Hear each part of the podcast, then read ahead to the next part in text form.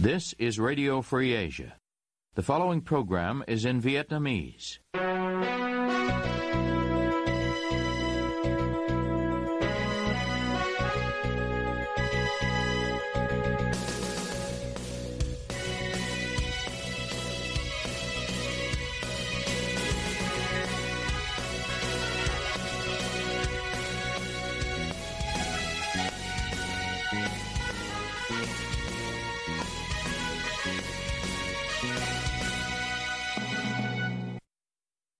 Đây là Đài Á Châu Tự Do phát đi từ thủ đô Washington DC, Hoa Kỳ. Toàn ban cùng Trung Khang xin kính chào quý thính giả.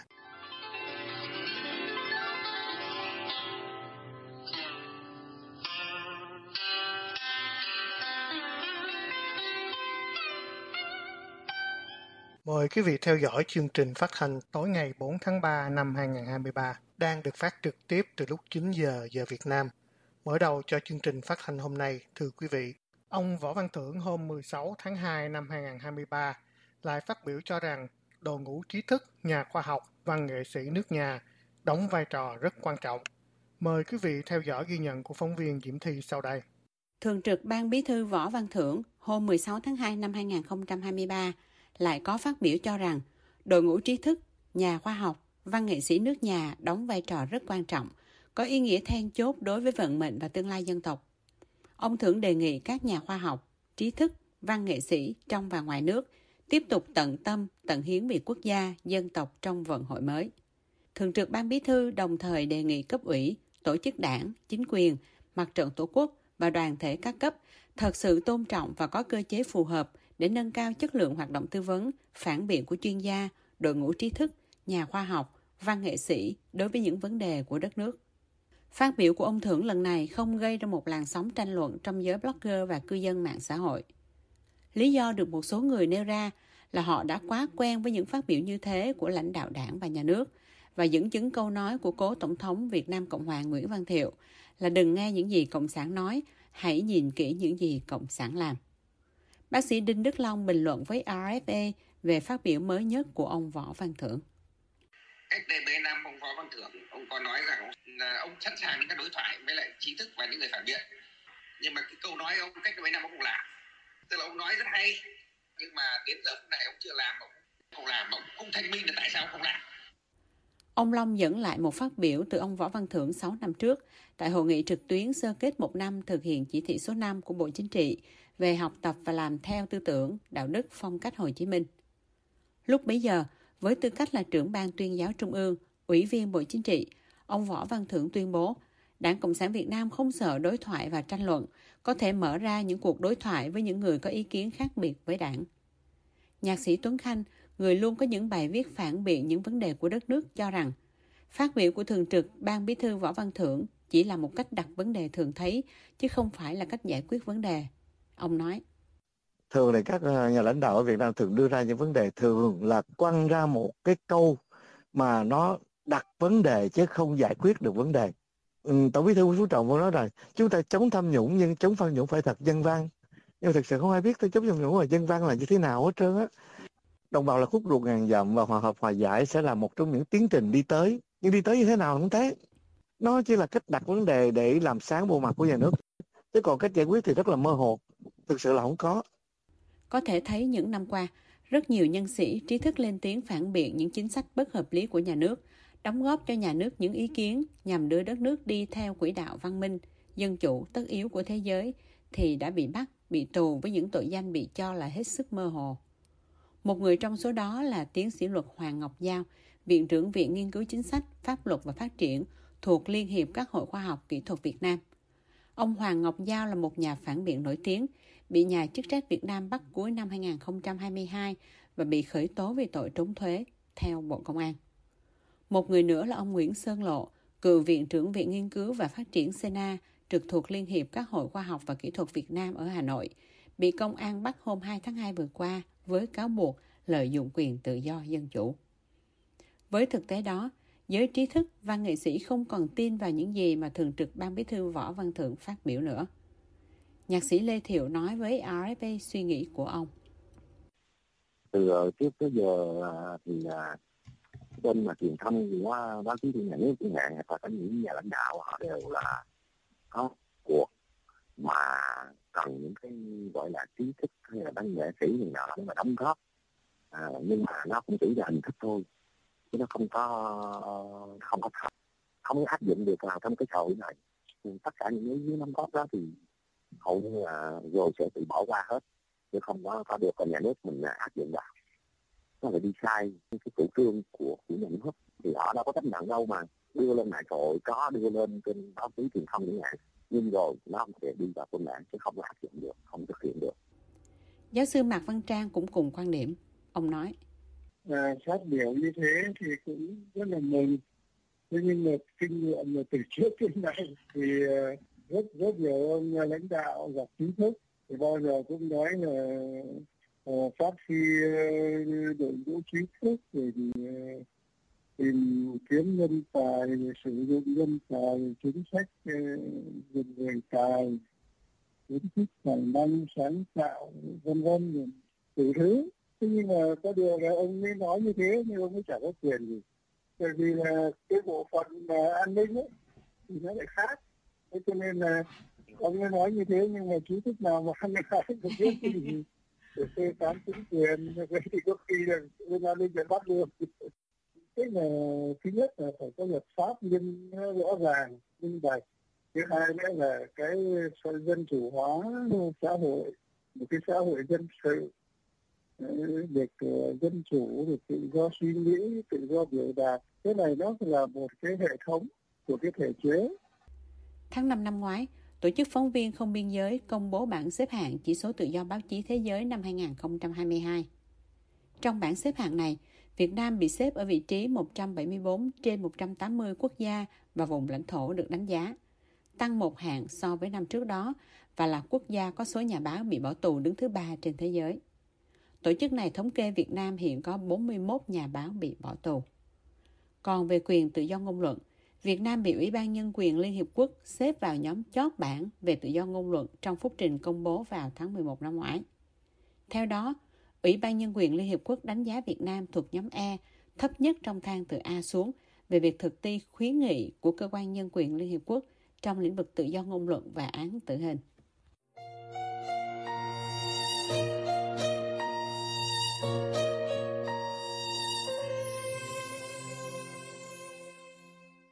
Quý thính giả đang nghe chương trình phát thanh của Đài Châu Tự Do. Quý vị cũng có thể đón nghe các chương trình phát thanh của đài qua vệ tinh Intelsat 17 ban C ở 66 độ Đông và vệ tinh 19 ban C ở 166 độ Đông. Và sau cùng, mời quý vị theo dõi bài viết của blogger Gió Bất với tựa đề Hãy giúp dân phân biệt tướng công an và tội phạm qua giọng đọc Nguyên Lam. Công an là thanh kiếm và lá chắn của đảng. Đội ngũ được kén chọn lý lịch đỏ ba đời, đỏ từ đầu tới đuôi. Được đảng tin cậy, ưu đãi và giao phó trọng trách hết ga. Công an không bao giờ đánh dân, chỉ giơ tay trúng má, đưa cao chân trúng mặt là người dân đủ chấp hành pháp luật trong tư thế nằm. Trụ sở công an, phòng tạm giữ luôn là nơi an toàn để hàng năm có vài chục người dân khỏe mạnh kéo đến tự tử. Công an cũng hào hiệp không thua xã hội đen, thường xuyên chơi hàng nóng với dân. Xã hội đen chơi hàng nóng, gây hậu quả sẽ bị bắt giam xét xử. Nhưng khi công an nổ súng có sát thương, cũng không sao. Người dân phải biết học tập gương anh hùng Phan Đình Giót, lấy thân đỡ đạn. Người nào cả gan tự vệ nếu không bị giết chết như cụ Lê Đình Kình ở Đồng Tâm, thì cũng bị tử hình như Đặng Văn Hiến ở Đắk Nông. Nhẹ nhất thì cũng phải bóc lịch năm bảy năm như đoàn Văn Vương ở Hải Phòng sau trận đánh đẹp giết dân giành đất của đại tá Đỗ Hữu Ca. Sau trận đánh, đại tá Ca đã được vinh thăng thiếu tướng.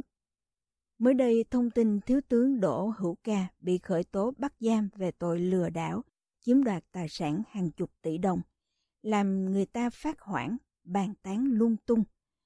Là tướng lĩnh có đến bốn bằng cử nhân các loại, thêm cao cấp chính trị, tư tưởng đạo đức Hồ Chí Minh thấm đẫm mà phạm vô cái tội dơ bẩn ấy thì còn gì danh giá cho đảng Quang Vinh. Tướng công an bị khởi tố tội lừa đảo đã là chuyện sốc khó tin, nhưng cái tin hai ngày trước đó, Thiếu tướng Đỗ Hữu Ca nộp lại hàng chục tỷ đồng nhận để chạy án cho đại diện một doanh nghiệp ở Hải Phòng thực hiện hành vi vi phạm pháp luật ở Quảng Ninh. Đến nay, ông ca đã khắc phục hết, còn khó tin hơn. Hóa ra, năm lời thề danh dự của công an nhân dân, 19 điều cấm đảng viên không được làm, chỉ là chuyện nói cho vui, chứ không si nhê gì với thiếu tướng ca. Nhưng đâu phải chỉ mỗi tướng Đỗ Hữu ca. Mới vào ngày 13 tháng 1 năm 2023, Ủy ban Kiểm tra Đảng đã đột một phát kết luận các sai phạm của lãnh đạo thành phố Hà Nội về vi phạm quy định của đảng, pháp luật của nhà nước trong mua sắm, quản lý, sử dụng sinh phẩm, hóa chất, vật tư, trang thiết bị y tế và tiếp nhận công dân về nước. Những vi phạm khuyết điểm nêu trên đã làm sai lệch chủ trương của đảng và nhà nước, có nguy cơ thất thoát lớn ngân sách nhà nước, dư luận bức xúc làm giảm uy tín của cấp ủy và chính quyền thành phố. Xét nội dung, tính chất, mức độ, hậu quả, nguyên nhân vi phạm, căn cứ quy định của đảng, Ủy ban Kiểm tra Trung ương quyết định khai trừ ra khỏi đảng với Thiếu tướng Nguyễn Anh Tuấn, nguyên Phó Giám đốc Công an Hà Nội. Đảng viên cao cấp tới mức đó mà khai trừ thì đương nhiên là phải đi chăn kiến. Công bố việc khởi tố bắt giam lúc nào là tùy quyết định của song Tô, Đại tướng và Tô Trung tướng. Nhưng chưa phải đã hết. Theo thông tin từ YouTube Thái Văn Đường, còn mà xó chuyện hậu trường đang được các quan chức các phe phái cung đình đang choảng nhau, tuồn tin nội bộ chính xác đến từng dấu phẩy, thì có thêm hai phó giám đốc công an Hà Nội, mang hàm đại tá, cũng đã bị vào lò. Nhưng đảng cấp trên chưa tiện công bố. Hàng ngàn cán bộ công an thủ đô đang nháo nhào xin nghỉ việc vì không chịu nổi chi phí phải cống nộp cấp trên trong cơn bão trụ hạn, thăng chức, điều chuyển và nguy cơ vào lò treo lơ lửng. Hóa ra con virus tiền thâm độc thật. Mới hai tháng đầu năm, nó đã quật ngã hai tướng và một mớ sĩ quan cấp tá của Hà Nội, Hải Phòng. Nhưng trên thủ đô ngàn năm văn hiến ấy, đâu chỉ có ông Thiếu tướng Tuấn bị bắt giam vị tướng lẫy lừng từng leo lên chức chủ tịch Ủy ban Nhân dân thành phố là Nguyễn Đức Chung. Tiền quyền như nước rửa sông Tô Lịch cũng đã vào lò. Tài hơn nữa, mỗi minh tướng Chung đã ra tòa làm bị cáo tới ba vụ án. Trong vụ án mua chế phẩm Redoxy 3C trái quy định, hốt tiền nhà nước đổ vào sân sau. Tòa án Nhân dân cấp cao tại Hà Nội đã phúc thẩm quyết định giảm án cho bị cáo Nguyễn Đức Chung từ 8 năm tù còn 5 năm tù về tội lợi dụng chức vụ quyền hạn trong khi thi hành công vụ. Tòa cấp phúc thẩm đánh giá ông Nguyễn Đức Chung đã nộp 25 tỷ đồng, khắc phục toàn bộ hậu quả vụ án và có nhiều đóng góp, được tặng nhiều huy chương, huân chương, nên cho giảm án tướng Đỗ Hữu Ca có lẽ học tập theo gương này nên nhận tội nộp tiền sớm trước khi bị khởi tố, chứ không theo gương anh thanh niên Tống Văn Sơ thuở nọ, ngang tàn không nhận tội trước tòa hương cảng. Trong sớ vật sao vạch, thiếu tướng rụng như mưa, cấp trung tướng cũng không khá hơn. Năm 2018 đã xảy ra vụ án trung tướng Phan Văn Vĩnh, thiếu tướng Nguyễn Thanh Hóa bảo kê đường dây đánh bạc qua mạng Internet, núp bóng hệ thống phòng thủ quốc gia về tội phạm, đã phủ sóng nhiều tỉnh ngành, lôi kéo hàng triệu người tham gia, thu lợi bất chính gần 10.000 tỷ đồng và bị xử phạt 9 năm tù. Riêng Trung tướng Phan Văn Vĩnh, cựu Tổng cục trưởng Tổng cục Cảnh sát, còn bị khởi tố thêm tội, ra quyết định trái pháp luật, thiếu trách nhiệm gây hậu quả nghiêm trọng liên quan đến việc bán vật chứng trong vụ án Trương Huy Liệu và đồng phạm về tội buôn lậu.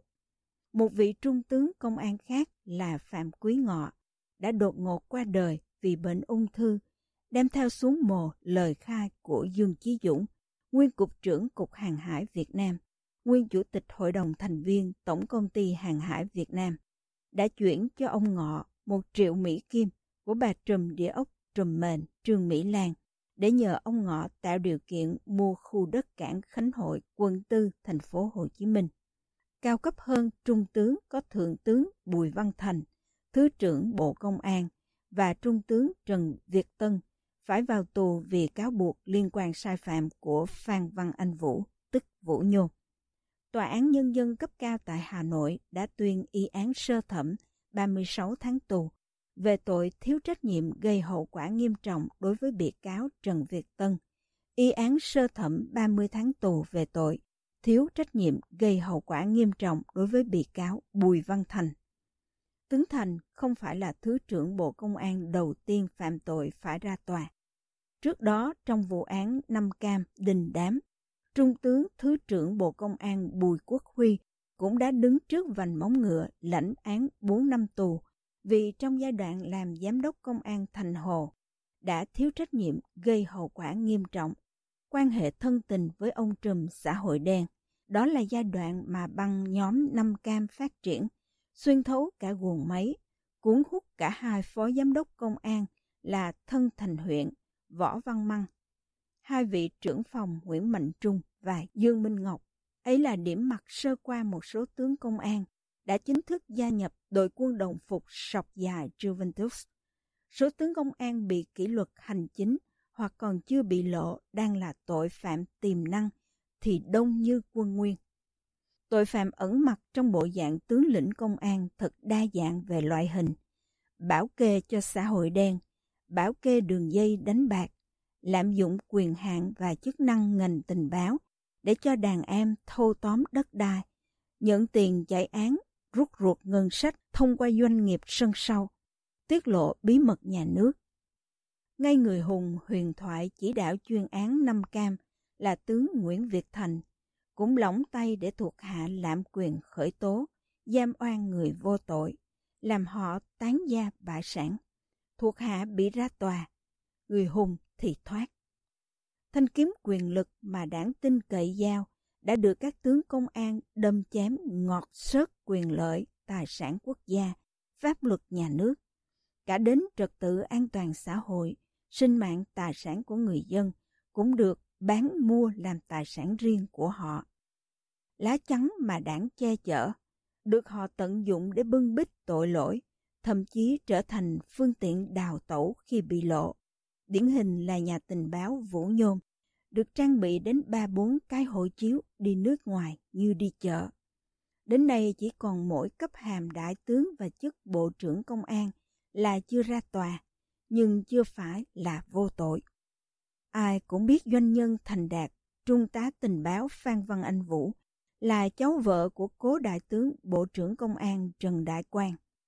Hình ảnh Vũ có mặt bên cạnh đại tướng trong các chuyến công cán một thời, tràn ngập trên mặt báo chí của đảng. Chữ ký của tướng Tô Lâm trong các văn bản liên quan là mắt xích quan trọng không thể thiếu. Thương vụ mua bán AVG hơn 9.000 tỷ đồng, tiến hành trót lọt. Ý kiến đề nghị trong kết luận điều tra để Phạm Nhật Vũ hưởng bản án nhẹ như lông hồng cũng hết sức bất thường. Liệu tay Tô Đại Tướng sạch như khi người được phục vụ dân bò giác vàng tận miệng. Tuyên giáo thường rao giảng với dân là sai phạm thuộc về cấp dưới, sai phạm thuộc về thực thi, lãnh đạo cấp trên. Chủ trương đưa ra đều đúng, nhưng trong ngành công an, toàn quyền sanh sát với dân, tội phạm đóng vai cấp tướng quá đông. Người dân bị công an đưa tay trúng má hay tự nhiên vào trụ sở công an tự tử. Tuyên giáo ơi, Ủy ban kiểm tra đảng ơi, người đốt lò vĩ đại ơi, xin đừng hoa mỹ, mà hãy chỉ rõ ràng cho dân đen làm sao phân biệt tướng công an khác tội phạm chỗ nào.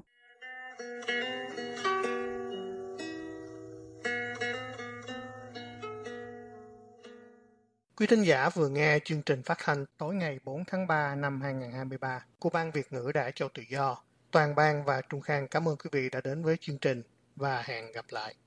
You have been listening to Radio Free Asia.